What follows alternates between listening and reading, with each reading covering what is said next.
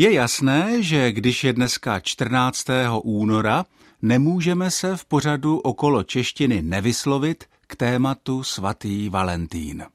Tento svátek zamilovaných byl k nám, jak známo, poměrně nedávno importován spolu s jinými výdobytky, které nabízí anglicky mluvící svět. Stejně jako se u nás někdy před polovinou 90. let 20. století začaly na podzim objevovat strašidelné halloweenské dýně, začal se, rovněž někdy v polovině 90. let, také v českých zemích připomínat svatý Valentín jako svátek zamilovaných.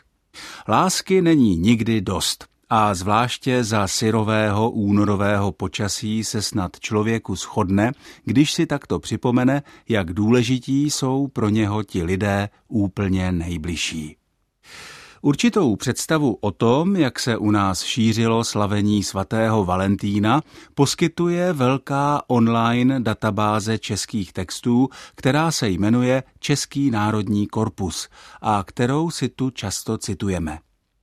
Když se podíváme do českých publicistických textů z celých 90. let 20.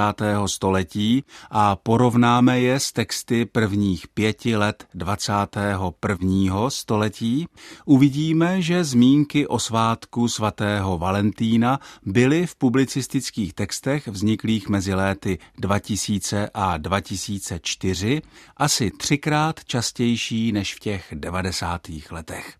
Tedy povědomí o tom svátku a jeho prožívání se u nás po roce 2000 stalo intenzivnějším.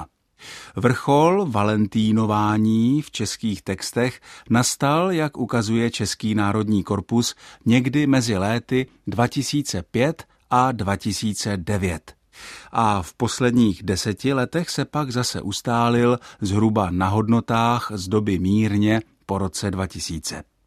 Celá věc má jistě i komerční souvislosti, ale obchodníci a různí poskytovatelé služeb by na Valentínovi nevydělali, kdyby nebyla poptávka například po různých přáníčkách a bomboniérách.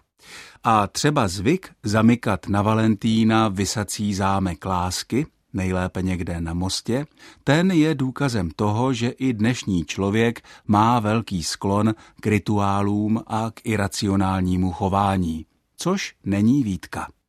Ovšem samotné jméno svatého Valentína, římského kněze ze 3. století, o němž legenda praví, že tajně oddával mladé páry a tím mimoděk snižoval bojovou morálku římské armády, to jméno svatého Valentína je v našich zemích doma od nepaměti.